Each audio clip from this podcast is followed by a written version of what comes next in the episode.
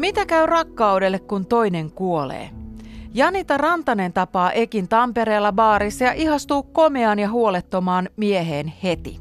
Eki on Erik Ingebrigtsen ivalolainen räppäri, joka tunnetaan nimellä Edorf. Janita ja Eki rakastuvat ja muuttavat yhteen asumaan, mutta mukaan muuttaa myös syöpä. Tässä näytepodcastista Miltä tuntuu elää. Käännä katseesi pois,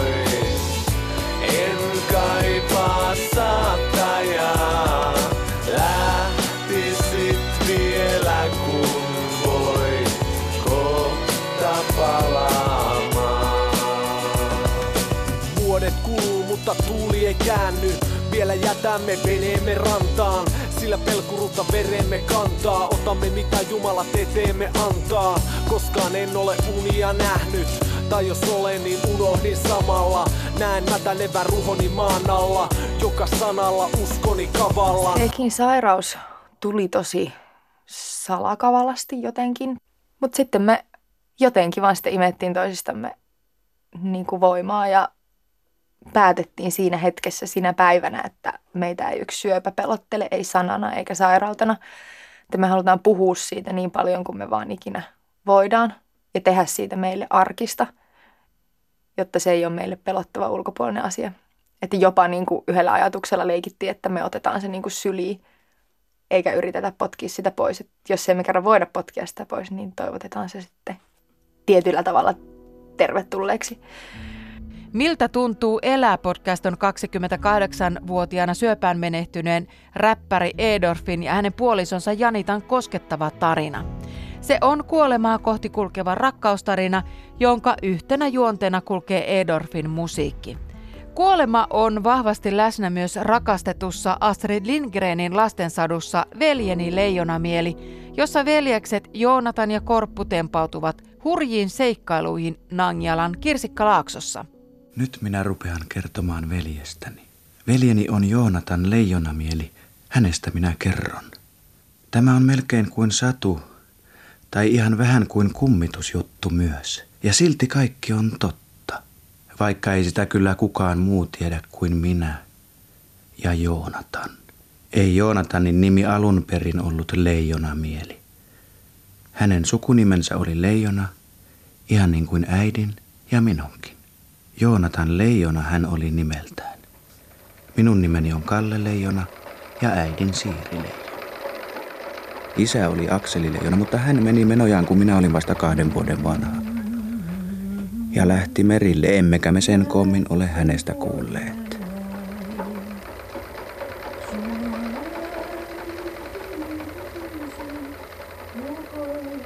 Joonatan tiesi, että minä kuolen pian. Luulen, että kaikki sen tiesivät paitsi minä itse. Koulussakin kaikki toiset tiesivät sen, sillä minähän sen kuin makasin kotona ja olin yhtä mittaa kipeä. Enkä ollut puoleen vuoteen päässyt kouluun ensinkään.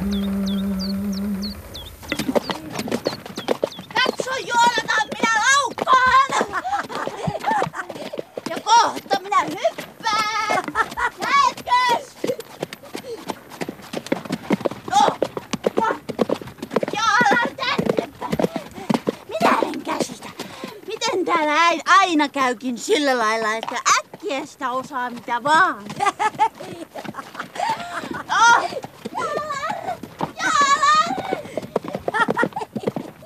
Tämä on kai aivan hirveän vanhaa aikakautta, mitä me eletään täällä Nangjalassa.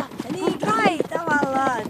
Varmastikin tämä on meille vanhaa aikaa, mutta voi sanoa myös, että tämä on uutta aikaa uutta ja virkkua ja hyvää aikaa, jona on helppoa ja yksinkertaista elää. Ainakin täällä Kirsikkalaaksossa. Onko muualla sitten toisenlaista? Muualla saattaa olla toisenlaista. Täällä on niin, että me ollaan jouduttu tänne. Ajatella, ettei ole edes pelkoa siitä, että tämä äkkiä loppuukin. Kuten yleensä kaikki Tämä kuunnelma Veljeni leijonamieli on Astrid Lindgrenin romanin mukaan Ylelle dramatisoinut ja ohjannut Eija Elina Bergholm ja suomentanut Kaarina Helakisa. Päärooleissa Karlena Leena Uotila ja Joonatanina Elina Salo. Tällä viikolla sunnuntaina vietetään kaatuneiden muistopäivää. Yksi sodan melskeistä selvinnyt on Mauno Johannes Kenttämaa, jonka tarinan hänen Yle puheestakin tuttu poikansa Juhani Kenttämaa ymmärsi vihdoin ja viimein kertoa radiodokumentissa Urotöistä rangaistuspoteroon. Kadun lapsuuden jatkuvan puutteen ja armottomien tukkisavottojen koulima ylitorniolaismies joutui yli kuudeksi vuodeksi sotimaan ja vietti parhaat vuotensa rintamalla. Upseerien mielivaltaisten käskyjen vastustaminen näytti kenttämaalle sota-ajan armeijan irvokkaan puolen. Tässä radiodokumentissa 99-vuotias Kenttämaa kertoo elävästi ja yksityiskohtaisesti, miten sodassa oli välillä vaikea erottaa, kummat olivat pahempia vihollisia, neuvostojoukot vai omat esimiehet. Mauno Johannes Kenttämaan kertomien tarinoiden sävy poikkeaa monin tavoin totutusta sotiemme sankarimyytistä – Kenttämaan poikansa mukaan kovapäinen hankala ja herroja kumartelematon tyyppi, jolle tuntuu koko ajan sattuvan ja tapahtuvan. Kuunnelkaapa vaikka.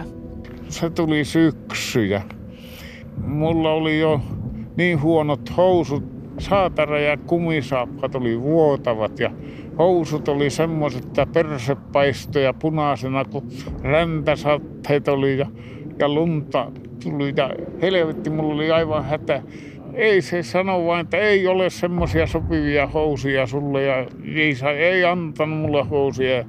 Sitten me taistelukentällä, siellä oli oikein suuri semmoinen poliitrukki kaatunut sinne ja sillä oli semmoiset raitahousut ja hyvä kumisaappaat jalassa.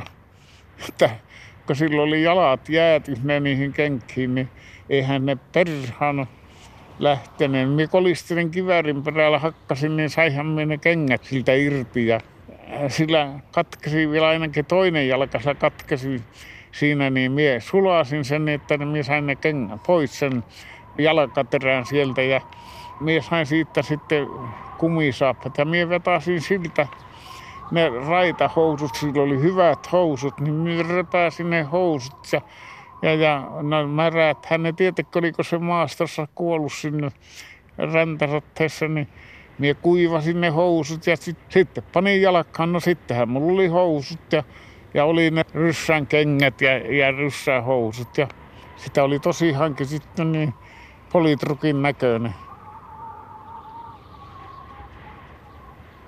Olihan minä aika tyhmässä, olisi pitänyt mennä suoraan sinne kapteenin puheelle ja sanoa, että jos ei housuja löydy, niin pane, pane siviili, mutta ei, en minä osannut sen kummemmasti valittaa. Minä otin ne politrukin housut ja ni, niillä minä pärjäsin sitten ja pojat perkeleet alkoi haukkua minua politrukiksi.